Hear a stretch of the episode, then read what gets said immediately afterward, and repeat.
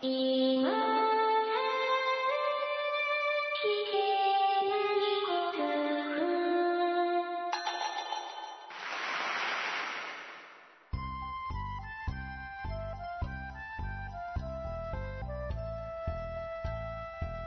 コアを忘れるための文化系ゴルフポッドキャスト。今更聞けないゴルフを始めます。まこっちゃんよろしくお願いします。まさきさん、よろしくお願いします。何なのよ。あの、なんかね、うん。うん、いや、慣れないことはやらない方がいいんだけれどもさ、このあれだ間、から頭がおかしくなったのかな。この間ね、うん。あの、自分の番組聞いててさ、はい。番組冒頭から全く元気がないなと。あ今に始まったことじゃ。うん、まあ今に始まったことじゃないですね、そう言われてみれば。まあ、うん。いつものように戻します、次も。次は。修正しないといけないことがあるんですよ、今週。ほうほうほうほ鼻水吹きながらやってますけども。う。前回の、うん、ちょっと、あの、まあ、間違いっぽいところがありましたんで、はい。うん、えっとですね、うん。先週ね、うん。えっと、ゴルフ規則の第2章っていうところに、うん。用語の定義っていうところがあって、うん。で、まあ、いろんなこと書いてあるんですけど、はい。うん、まあ、それこの間言ったと思うんですよ。うん。でそれ、まあ、そこまでは間違ってないんですよ。うん。うん、間違ってないんですけど、その時僕がね、言いたかったのは、うん。あの、ボールがどういうものかとか、うん。うん。えっと、クラブがどういうものかっていうところも、その用語の定義に書いてありますよって言ったんですよね。うん。で、それはちょっと間違ってたんですよ。はい。うん。僕もちょっとあやふやなことを言ったんですけど、うん。えーその部分はですね、うん。ゴルフ規則が全部書いてあった後の、うん。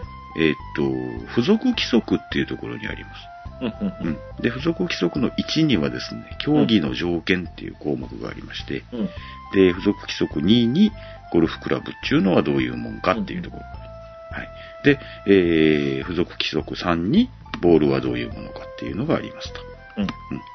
で、えー、もののついでで申しますと、という感じで、よえっ、と、その4に、うん。えーその他の用具っていう条文がありまして、はい。そこに、T とか手袋とかシューズとか衣服とか、うん。うん。えー距離の計測器とかのことまで書いてあるんですけど、うん。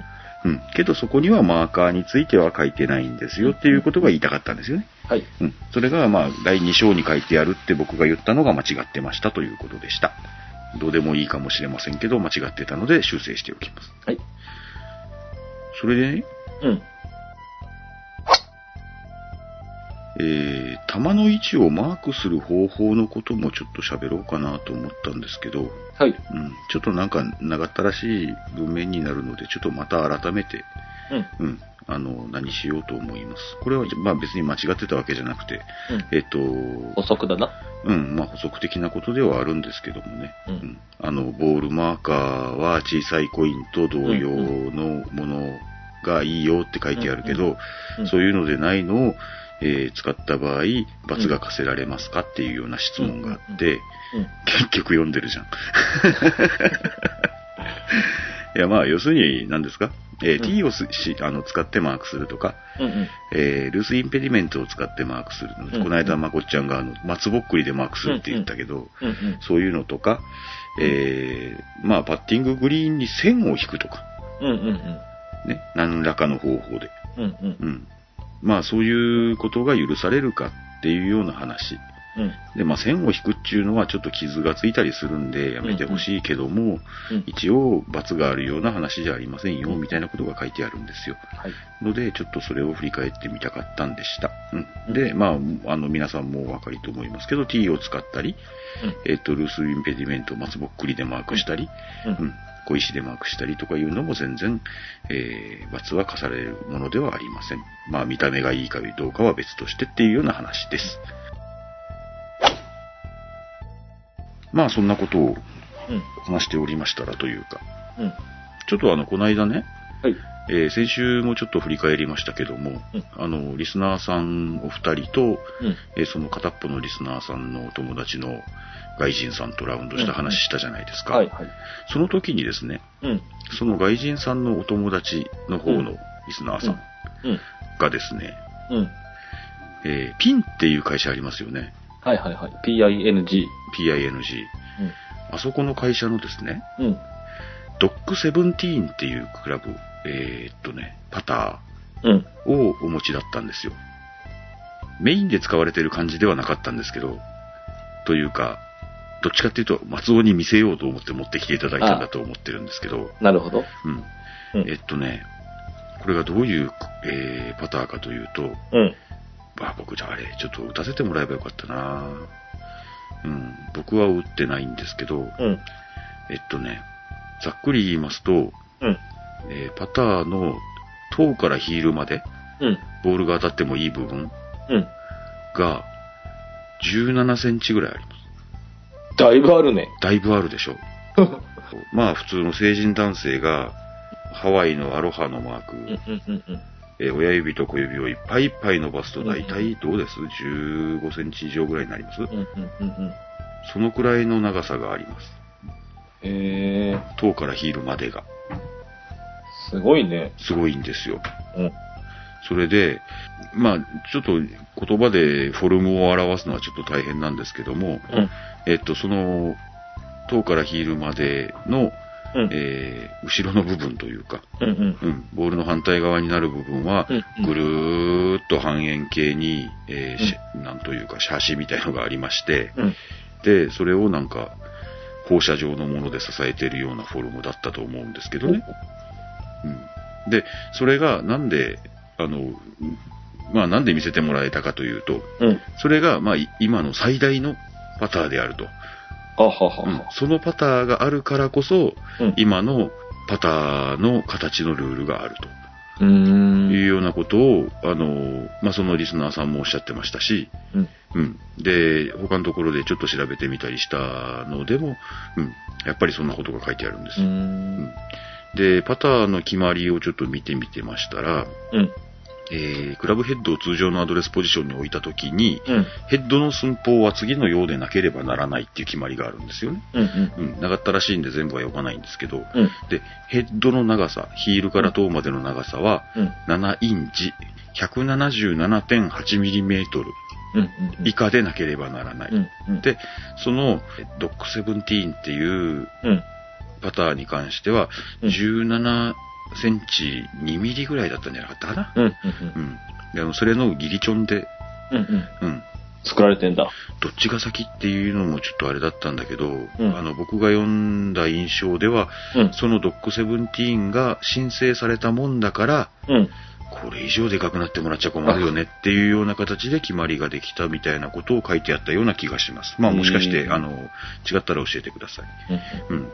うん。というわけで、で、それはですね、2004年ぐらいのクラブみたいなんですよね。うん。そんなに古くないね。そんなめちゃくちゃ古くないですよね。ううんん。えっ、と、その頃ですね、うん。あの、異形パターって言われてた、うん。うん、なんて言うんですか、まあ、ネオマレットうん。ができるやできんやとうん。うん。いうような頃なんだろうと思うんですうん。よ。で、ピンに関して言えば、えっ、と、ネオマレット、まあ、バカでっかいネオマレットを作ってて、うん。で、クレイジーっていう、まあ、パターの形？うん。パターのブランド、うん。うん、を、まあ、ネオマレットの名前として付けてたみたいなんだけど、うん。うん。うんそのクレイジーっていうパターと同時期に、うんその最大級のドッグセブンティーンっていうのを作ったというような話らしいんですよ。うーん。で、非常に、あの、方向性とかそういうのは良かったそうで、うん。うん。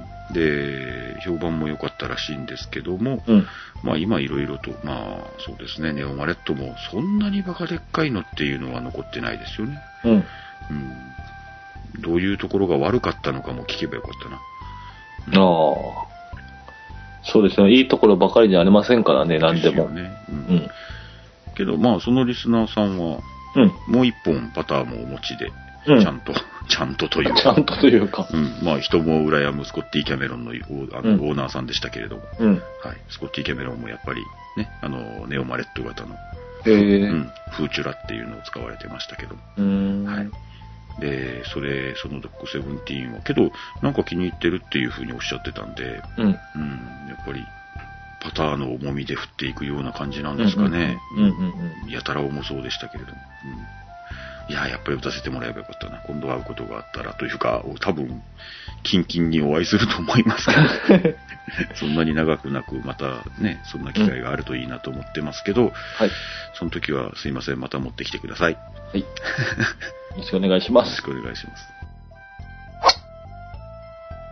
まあそういうわけで、まあいつものようにどうでもいいような話をしておりますけれども、うん。えー、メッセージを読んでいきましょう。はい。えー、タコスケさんからいただいております。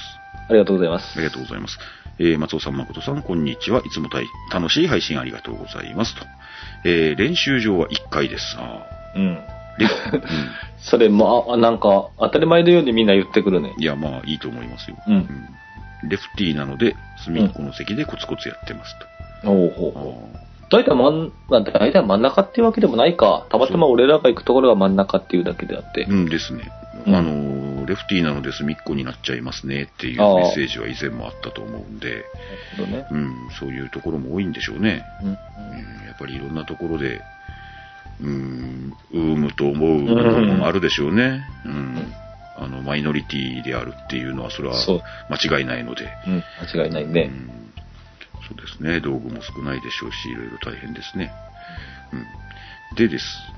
えーディボットツール、あの、ディボットをなんとかして盛り上げてくるためのうん道具うん。の話が出てましたね、この間。はいはいうんで、あ、そうだ。そのラウンドにですね、うん。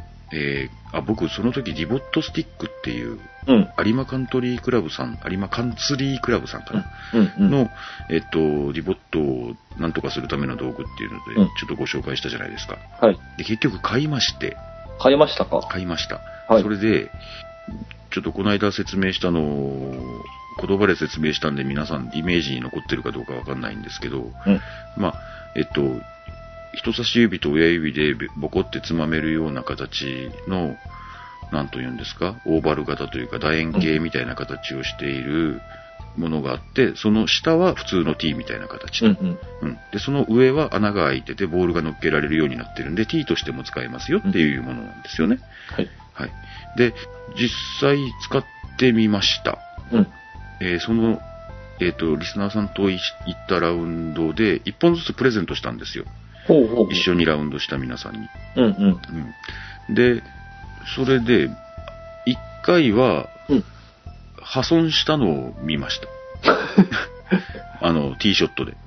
あ、あ、ティーショットでね。うん、ティーショットで折れちゃったっていう事例も確認しましたので。めちゃくちゃ強くはなさそうなんですけど、ううんん。けどまあ、僕はですね、その後、同じ T というか、あの、うんディボットスティックを、2ラウンド綺麗に使ってまだ持ってますから、うん。うん。うん。うん。どうなんでしょう？それはパワーの違いなのか何なのか、何の違いなのかわかりませんけど。まあ、けど、強度的にはそんなに、うん、難はなさそうな気はします。あ、あと、グリーンの直し方ね。うん。うん。周りにブスブスブスブス刺すだけで真ん中が盛り上がってきますよっていうような説明は、やっぱりなんかちょっと真ん中に寄せてやらないといけないような気はするんですけど、どうなんですかね。っていう、なんかちょっと 煮え切らない感じです。なるほど、なるほど。うん。けど、一本馬でも全然、なんだ、あの、二本馬じゃないとダメっていうような気は全然しませんでしたね。ううんん。で、一本馬な分だけ、あの、抵抗も少ないですから、うん。ポコポコポコポコってやるのは簡単なので、うん。うん。ので、一本馬が好きっていう方もいらっしゃるのも頷けるなっていうような印象でした。で、えっと、ね、まあ、プラスチックの比較的安い素材で作られてるんで、うん、結構気楽になくしてもいいし、壊してもいいし、みたいな雰囲気にはなると思うんで、うん。うん。お好きな方はお好きだと思います。はい。ので、リボットスティックも、えー、ぜひ、皆さん探してみられてもいいかもしれません。はい。で、えー、タコスケさんのメッセージに戻ります。行ったり来たりしてすいませんと。えー、リボットツールの話出てきましたと。うんで、自分が使っているものを紹介しますといただいております。えー、その名も、グリーンセイバー。おー。Http www.greensaver.jp うん。でございます。はい。えーそれですね、あの、この間しょ、一緒に紹介しました、うん。スパイダーツール。うんうん。えーこれは、ライトさんでしたっけかね。うんうんう。ん。あの、なんだ、ギザギザギザギザってなってるような針金が何本かついてますよっていうような、あの、ものなんですけど、うん。それがですね、えっ、と、本体の中に格納されてるような状態。うんで、押し込むと出てくる。うん。うん。うん。で、えー、バネ仕掛けで持ち上げると引っ込むみたいな形。まあ、グリーンセーバー .jp を読んでいただきたいんですけど。畳に刺すアースノーマットみたいなああ、感それそれそれそれ、それそれ。じ。昔あったよね。ダニ用のノーマットみたいな。畳ダニ用の。針がブスッと。ブスッと出てくる。抜くと、なんか、針が収納されて危なくないよみたいな。そんなの、そんなの、そんなの。はいはいはいはいそんな形になってるやつがあるんうんうんです。。で、えー周りにも同じものを使っている人がいないので珍しがられてていい感じですと。ええいうようなものがあります。お二人ご存知でしたか？ねと書いていただいておりますが、まこっちゃんはご存知なかったですかね？うん、僕知りませんでしたね。うん、僕はですね、一応存在だけは知ってました。うん。えーっとね、存在だけは知ってましたで調べてくればよかったんですけど、確かですね、うん。あの、どっか外国の、うん。結構、なんというのかな、アメリカとか、あの、よく、ね、馴染みのある外国ではなくて、もうちょっとなんか、ヨーロッパの方のなんか、どこだっけっていうような感じの、うん。あの、外国だったと思うんですけど、そこで作られているもので、どなたか個人でですねうん、輸入しようかな、するまいかな、みたいなことを、えっ、と、迷ってらっしゃるようなブログとかを見たことがある気がします。うん、ちょっとあやふやですけど、まあその製品とはもしかしたら違うのかもしれないですけど、まあそういった、そのギザギザ針金系のものっていうのも、け近頃は少しありまして、うん。うん。まあそういうのを使ってみられるのもいいかもしれません。うんうん。どんな感じなんでしょう。うん。もし、ねうんもう。もうちょっとなんか使用感的なものも。あ、えー、あ、そうか。バネがついていて使いやすいって書いていただいてますけどもね。うん。けどちょっとなんか動いてるとことか見たいですね。はい。ですね。うん。僕は動画は見たことない気がしまうん。す。はい。というわけでタコスケさんありがとうございました。ありがとうございました。はい。続きまして、えー、プレフォー親父さんからいただいております。ありがとうございます。番組冒頭の今更の後に、コロンとカップにボールが落ち、ザザザーという音がしますと。うん。うん。夕立ちの音にしか聞こえないプレフォー親父ですと書いていただいております。一、一、うん、きっと拍手でしょうがと書いてありますけど、一応拍手のつもりであの音は入っております。はい。あの、何ですか、満場のですね、うんえあの、決勝のね、最終ホール、満場のギャラリーと。はい。いうようなところを想定して、はい、作っております。えー波の打ち寄せる音にも聞こえますと書いていただいておりますが、はい、あの、満場のギャラリーをぜひイメージしていただきたいと思いますが、えー以前松尾さんに私の話を信じていただけなかったことがありました。何でしたっけ？あ、そうだ、じあの、自分とこのキャディーさんが今更聞けないゴルフのリスナーだったとかいう話だったっけね？そうだったと思います。はいえー私の長いゴルフ人生の間でいろんな珍しい経験をしてきましたとうん。いうことでいろいろ挙げてあります。えー最終組でプレー中のセカンドで、うん。最終組プレー中、まあ1日の最終組でしょうね。うん。はい。のセカンドで、旗を狙って構えたら、係員がホールの位置を切り替えようとした。新しい穴を掘って、なるほどね。うん、まあ、あるかもですね。ちょっと時間遅くて、そろまだそろ、まだ回ってるよっていう話でしょ。うんそろそろ日が暮れるかなっていうような話なんでしょうね。うん。うん。なんというか、えっ、と、食堂でまだ食べてるのに店員さんが掃除し始めたみたいな雰囲気ですかね。それそれよりもっとひどいですよね。うん。うん。その日のね、ラウンドする人は同じ穴でゴールするのがやっぱり前提なので、うん、コンペとかじゃなかったらよかったんですけども、うんというか、まあ、切り替えようとしたって書いてあるんで、おそらく、ううんんあの切り替える前にホールアウトされたんでしょうけど、うん。えー2番、2番。2番。はい。これ5番まであります。あ、そうですか。全部聞いちゃいましょう。全部聞いちゃいますけど、うん、全部言っちゃいますけど、小出しにしていただいてもいいですけど、我々の番組ね、ネタにはね、困っておりますんで。はい。えー2番、キャディーさんと話していると、その人は以前私が住んでいた実家の2軒隣の娘さんだった。おおこれ僕ですね、なんかう、ちょっと似たことがありまして、この間。結構この間です。半年も前じゃないと思うんですけど。うん。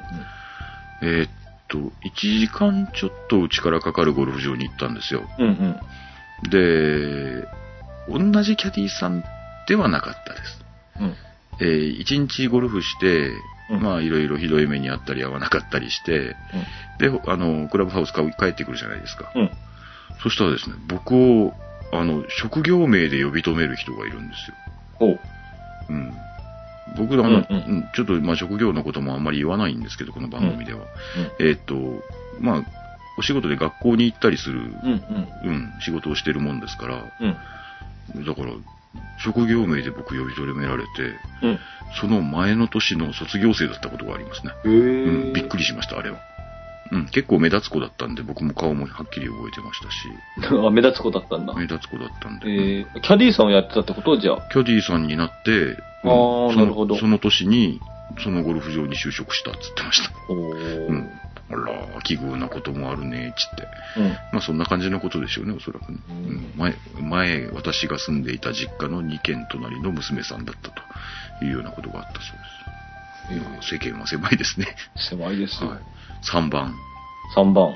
ホームコースの練習場で、うん。えー私の特徴あるマークが書かれた自分のボールに再会した。すげえ。あ、あーホームコースの練習場ですね。あなというるほど。ことは、まあロストしたボールを係の人が集めてきて、練習場のボールとして使ってたってこと？まあ、コースボールで練習するっていうのは全、まあ、よくあることでしょうから。で、ゴルフ場にはロストボールはいくらでもあるでしょうから。うんうんまあ、ホームコースの練習場ならそれはありそうな感じはしますね。自分のボールに再開したということは、まあ、持ち主に帰ったわけですから、そのまま持って帰っちゃっても、まあ、さすがに傷んでるでしょうけどね。まあテンション上がり上がったでしょうね。うーん、かっこ悲しいって書いてあったんで、赤く悲しいって書いてあったな。さ下がったみたいです。ああ、そうですか。あまあ、以前のロストボールを思い出して悲しくなったのかもしれないですけどね。はい。あ、そのロストボールの話はほら、うん松尾さんがしたね、面白い話があってね、俺覚えてんだけど、はいはい。松尾さんが使うボール、はい。りょうくんも使ってるじゃない？りょうくんも。りょうくんも使ってますね。使ってますよね。はい。セレクトのボールに石川遼の、あの、マスコットキャラクターが印刷してあって、はいはいはいはい、ありますね。それを見て松尾さんが、うん。これ石川遼のロストボールだっつって。石川遼もロストボールすんだなって、本気顔で言ってたから、そうなんですかね。って僕はす、あれ、受けでね、受け狙って言ってたのかな。本気で言ってたのかなさ、さすがにそうは思わないですけどね。あ、そう。さすがにそうは思わないですけど、あの、僕それ確かですね、うん。それ石川遼くんが使っている、まあ、Z スター、うん。Z スター系のボールですよ。うんうんうん。は、あの、石川遼くんがマスコットキャラクターで書かれていることがあって、で、うんけど僕その時初めて石川遼くんマークのボールを見たんですよ。うんうんロストボール、買ってきたロストボールの中に入ってたのね。で、ああ、りょうくんのボールが入ってるって。だから、だからその段階では、まあ、比較的レアな貴重品なのか、比較的よくあることなのかっていうのもわからなかったので、だからその点ちょっと、まあ、さすがにりょうくんのボールだとは思わなかったけど、そうですか。うんうんうん。で、えーその後、何度かロストボールを購入する中で、非常によくあることだっていうことは分かりました。じゃあ、既製品というか、うんそういううん。ものなんでしょうね。既製品というか。うん、僕、うん。一つ前に行ったラウンドでも、りょうくんボール使ってなくしてきましたんで。あ、そう。全然珍しくないです。はあい。うん。まあ、その、りょうくんボールね。あ、懐かしいね。そんなこと言ったような気がします。はい。えーと、4番に行きますよ。はい。えーティーショットでトップし、うん。前方のレディースティーのマークに当たり、うん。後方の OB に入った。うん。うん。これは、けど、僕も似たような場面に、自分じゃないですけど、遭遇したことがありますね。うん。あ、で、レレディースティーのマークに当たったこともあります、僕。これは僕です。はい。えっ、と、もちろん、跳ね返ってきて、ろくに動かなかったようなぐらいな感じでしたけど、後方の OB に入るほど派手な結果になってない分だけ、今まで喋ったことないだけです。えっとね、ティーショットで、結構低い球で、これ同伴競技者です、僕の。うん低い球で出て、えっ、と、前方の岩、いいわ。うん。ありていに言えば岩。うん。うん。比較、どうでしょう？えっ、と、人間の高さぐらいはある岩、多分。うん。あんまり覚えてないけど。うん。それにパチンって当たって、もう後ろに綺麗に帰ってきて、うん。バックティーから第2弾になった人を知ってます。すげえ。うん、バックティー、まあ綺麗にバックティーかどうかは覚えてないですけど、バックティーのあたり。うーん。うん。第1打を、そういうショットをして、ううんん、だから後ろからスタートになってしまった人は知ってますね。僕が知ってるのはね、うん。うん。よく、ま、よく松尾さんと朝行くコース、うんうんうんそのホールは忘れたんだけど、うん。うん。左側に池、池っていうか川があって、うんうんうんずっとその、木が立ってんのよ。うん。うんうんうん。木が。ね。うん。で、一打、一打目をスプーンかなんか、ウッドで打ったんだよね。うん。たら木に、目の前の木に当たったんですよ。うんうん。カーンと。うん。まあ、だいぶ離れてんだよ、その、うん10ヤードぐらい。うんうん。で、当たったボールは池の中へ。うん。それを同じ木に3回当てたやつがいました。ああ、それは随分珍しいですすごいなと。むそいつ向きになってね、ああ、なるほど。ああ、えー同じ木に3回、3回やってんの。それ再現性の高い、再現性と いいショットを打ってる。いいショット 向いてる方向が違うんだよ。すげえなっていうね。それはすげえな、ん再現性高いっていうのは。あのま静かなね、うん。朝の、あ、それも早朝なんですか。コーンって、いい音が。コーンってすごいいい音が3回鳴り響きましああ、それは、まあ確かにレアでしょうね。ここまでは、そうですね、コースのことがほとんどかな。た。うん。で、まあそういうなんかコースで起こったレアなことっていうのもやっぱり欲しいですね。うん。そうですね。今4つ言いました？あ今4つ言いました。あもう1個あります。もう1個、はい。はい。えー2時間打ち放題の練習場で、うん。隣打席の女性2人はうん2時間話し放題。1人10球も打ってなかったって書いてあるんですけど。な、何をしに、面白いね。何を、まあけど、そうでしょうね。まあゴルフ友達ではあるんでしょうね。ゴルフ友達ではあって、女性同士でおしゃべりするのの方が楽しくなっちゃって、打ち放題か。それ、うね、うちのそばの練習場に来てくれればボール代かからないのにね、それね。話し放題って。話し放題はまあどこにでも話し放題なので、別に練習場でやんなくてもいいじゃんって話ですけど。打ちっぱなしの話が、うん。話の方だったんじゃないですか？うまいですね。うち、打って、ちょっと話して。うち、うち話なんですね。打ち話。一人10球も打ってなかったパフォーマンスうちで話せばいいのにね、じゃあ。そうですよね。うちで話せが打ちっぱなし。あまり上手くないですね。でもそんな、そういうねう、ん。トラブルじゃないけど、うんうんそういうのに出くわす人ってなんか持ってる人っていますようん。ね。ああ、それは確かにあると思いますね。いろんな面白いことが身の回りで起きるっていう人いますよね。います、います。いや、けど、本当なんか、ね、ゴルフ長くやってるといろんなこと起こるじゃないですか。うん、うん、怒る。こんなことあったんすよっていうのは、うんぜ皆さんお持ちなはずなので、うん。それはぜひ、あのね、人を傷つけるものではなければですね。そうそうそうう。ん、ぜひ、僕はあの傷つくようなこともいっぱいありますけど、うんこんな面白いことがあったよっていうお便りをね、いですよねただければ。はいはい。う。うんん。ので、うん、皆さんそういうのも紹介してください。プレフォーヤジさんみたいなのですね。お待ちしております。はい。えー、追伸がございます。はい。コースに行かれるときに皆さんはボールをいくつ持っていきますか、私は小心者なですので10個バッグに入れていきます。重たいって書いてあります。ああ。僕は30個ぐらいですね。多いな。いや、まこちゃんのバッグ重いもんね。うん。うん、いや、そうですね。僕はですね、一応そうですね、10個ぐらいはないと怖いかななんだかんだで、2つ3つ同じところでロストするっていうのもなくはないですし。うん、だっ、て、たく、重いだけでたくさん持っていってもさ、うん、まあそりゃそうだけどうね。ん。うんまあ重いだけで別に担いである、あの、回るわけじゃないからね。そうそうそうう。ん、まあカートに乗っけとくだけなんで。うんたくさんボールあるのに30個あるからって言って、うん気楽にいった方がうんうん。OB しない。ああ、それはあるかもしれない。10個しかないって思ううん、とさ、うんそれは確かにビ、やっぱビビるよね。うん、1ホール1個 OB したらもうん。う終わりだよ、10ホールで。一ホール一個 OB するのはもう、ちょっと、うん。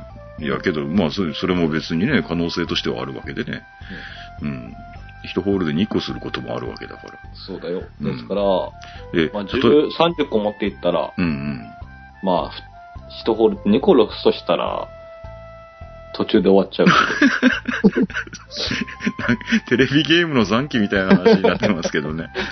あの、あれですよ。例えば10個バッグに入れていくプレフォー親父さんみたいな方がいらっしゃるとするじゃないですか。ど。で、その場合、ハーフで6個ロストしたとするじゃないですか。うん。うんうん。そしたらもうあとビビりながらラウンドの世界ですよね。そして、途中で買うかね。そうですね。まあハーフで買うか、で買うか。4個でなんとかするってなるとやっぱりだいぶ痺れると思うんですよね。しびれるね。うん。だから、ハーフで、うん。ハーフいくらなんでも4個までで回ってくるわっていう気持ちがないと10個でスタートはできない。そうね。ね。うん、1個もなくさなかったことが今年に入ってあるかな、今年に入ってはないな、多分。まあ、手ボードま誠やっけね。何？手ボード誠やっそれはどこに落ちるかわからないということですか？け。どこに飛んで、売ってる、売った本人もわからない。ああ、ひどい話ですね。ひどい話ですよ。まあそういうわけで、うん、人それぞれメンタルと相談して何個持っていくかは決めましょうと。はい。あ、そうですよ。この間のですね、うんリスナーさんと行ったラウンドですよ。はいはい。あ、僕初めてでした、あれ。ゴルフ場にボールを持っていかないっていう事例に遭遇しました。誰ですか、それは？いやいやいや、僕僕。忘れて忘れた。、忘れていったの？そうそう。あの、僕、ちょっと特殊なボールケースを持ってるんですよ。その日に使うボールはこれに入れとくっていう、うんまあ袋みたいのがありまして、ウミガメっていう、ウミガメっていう袋でしたっけ？そう、ウミガメっていう。ボールバッグがあるんですけど詳しく言わないんですけど、ウミガメっていう、そのウミガメを、うん。えっ、と、まあ、なんと言うんですか、キャディバッグから出して、まあ自分のお部屋に置いてある、まあボールの箱に、で、まあ、ボールを順番に入れていくんですよね。うんうんで、1番、2番、3番、4番、5番とかいうような感じで入れていって、で、よーし、オッケーって明日これを持っていけば、を忘れたんですよね。あうん。初めてゴルフ場でボール買いました。ー全滅ですよね。ですから僕のようにいろんなところに30個分けてほら、うん。10個、10個、10個って 入れてとねか。。うんそうですね。全滅ですね、ある意味ね。そうですよね。一つのものに入れていくってなるとね。うん。だからまあななんか、安いボールでもね、あの、ワンボックス、ね、12, そうですね12個バッグに入れときゃよかったなとも思いました。ううんん。か、車に積んどくかね。うんうんうん。まあ、そんな感じでした。はい。はい。皆さんも何個バッグにボールを入れていくかも教えてください。はい。はい。はい、続きまして、えーはい水原さんからいただいております。ありがとうございますありがとうございます。水原です。練習場は平屋です。新しいの来ました、新しいの。平屋、平屋、平屋だそうです。なるほど。2回がないってことですね。まあ、ないとこもありますね、そう言われてみれば、ねうんですから、まあ、1回でしか打てないっていう意味でしょうね。そういうことでしょうね。うん。平屋か、新しいの。うん正しいね。今までではなかったですね。うん。はい。えー、メツチやらディボットの話題が花盛りですが、ピッチマークは直せるのに、スパイクマークは直せないのは不思議ですね。ああ、ルール、ルール上ってことね。うん、ルール上。うんうんえー競技だとわざわざマーカーの方に、これはピッチマークですよねと確認してから直す方もよくいます。まあそうでしょうね。うん。うんうん、後から言われたら大変ですからね。うんうん。えー、何でもピッチマーク以外のものを直し出したらキリがなくて、うん。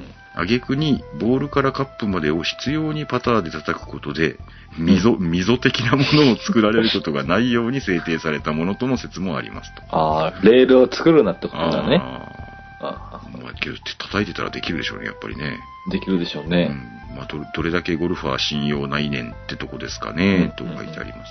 うん。昔の方は巨大なペロペロキャンディーでもかけてたのでしょうから。命をかけてたのかもしれないうんね。そうですね。命がけでゴルフする方もいらっしゃるかもしれないんで。うん。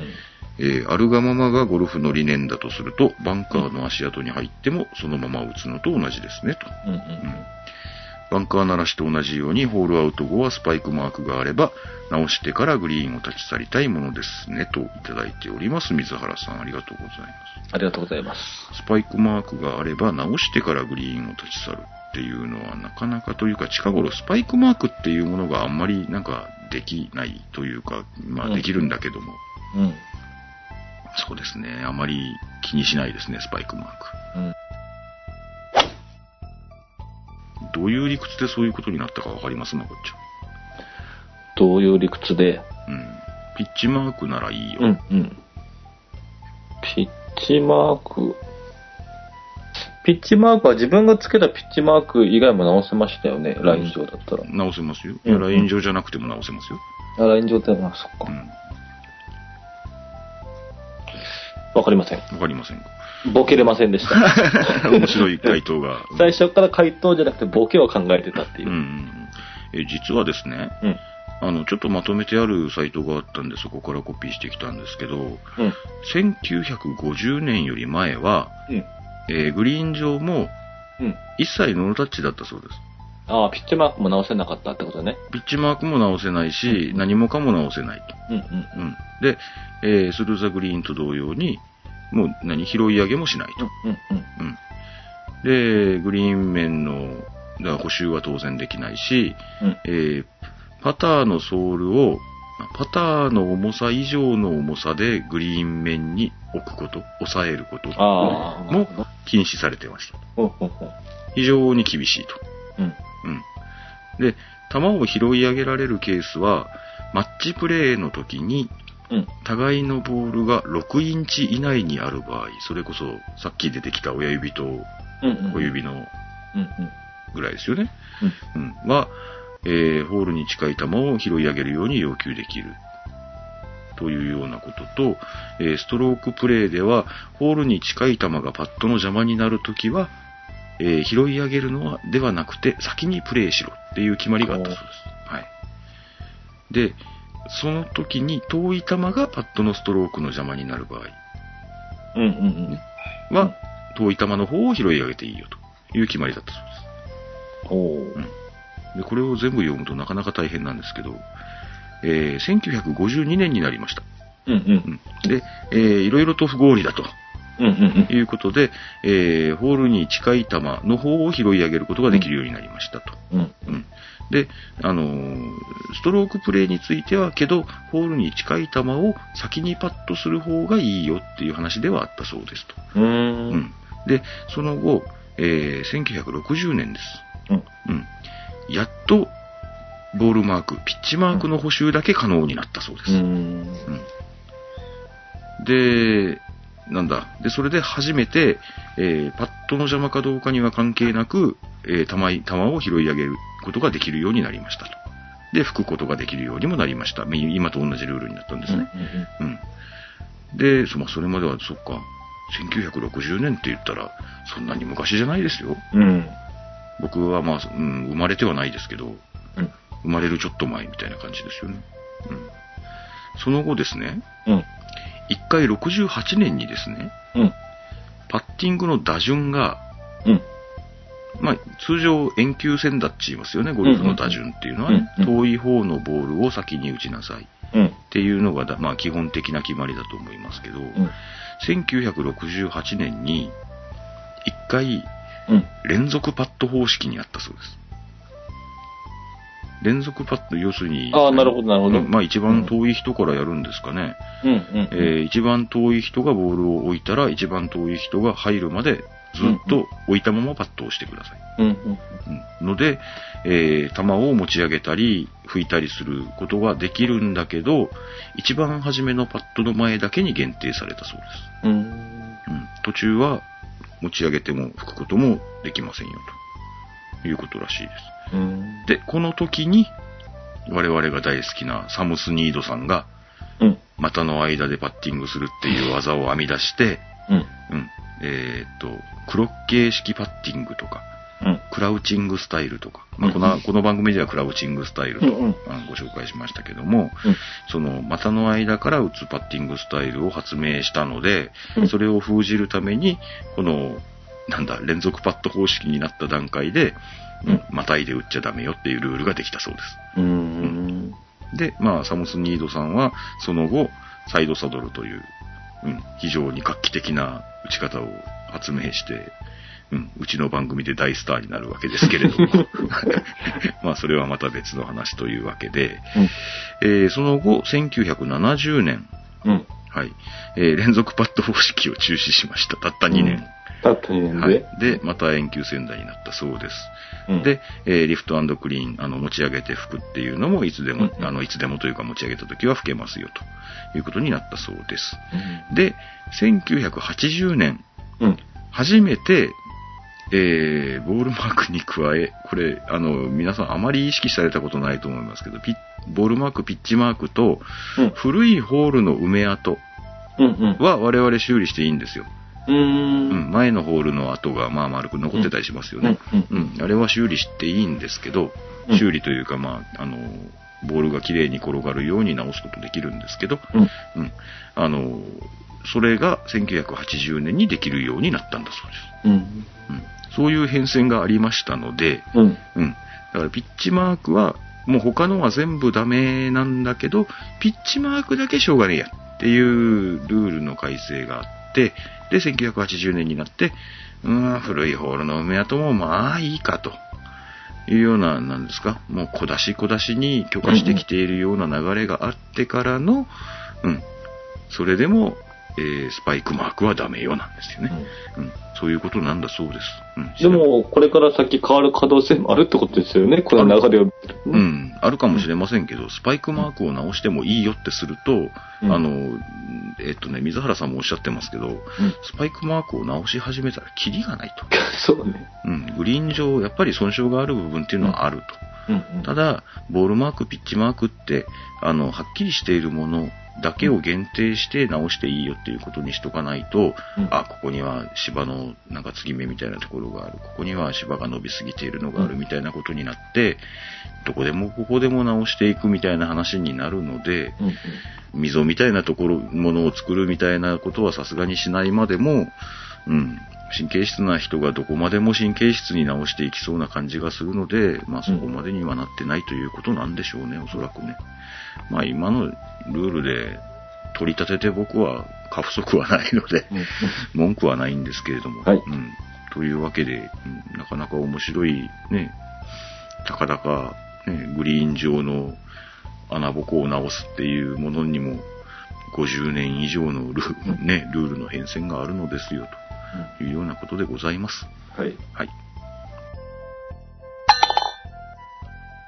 当番組、今更聞けないゴルフはブログを中心に配信しておりまして、iTunes などの自動配信ソフトウェアでお聞きいただくことをお勧めしております。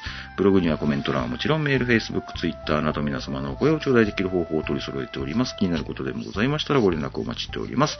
えー、番組でご紹介しておりますメッセージは、ブログへのコメントに書いていただいたものです。えー、番組で取り上げてほしい内容は、ブログに基本的にはコメントをお願いいたします。えー、もしなんか他の方法で送っていただける場合は、これは番組で紹介していいぜって書いておいていただけた方がありがたいです。えー、書いていただけてない場合は、えーこちらからお問い合わせを一度入れることになります。えー、また iTunes のレビューをお待ちしております。まだお書きいただいてない方、一筆お付き合いください。メールアドレス、今更ゴルフアットマーク Gmail.com です。それではまた来週あたりお会いしましょうか。はい。ありがとうございました。ありがとうございました。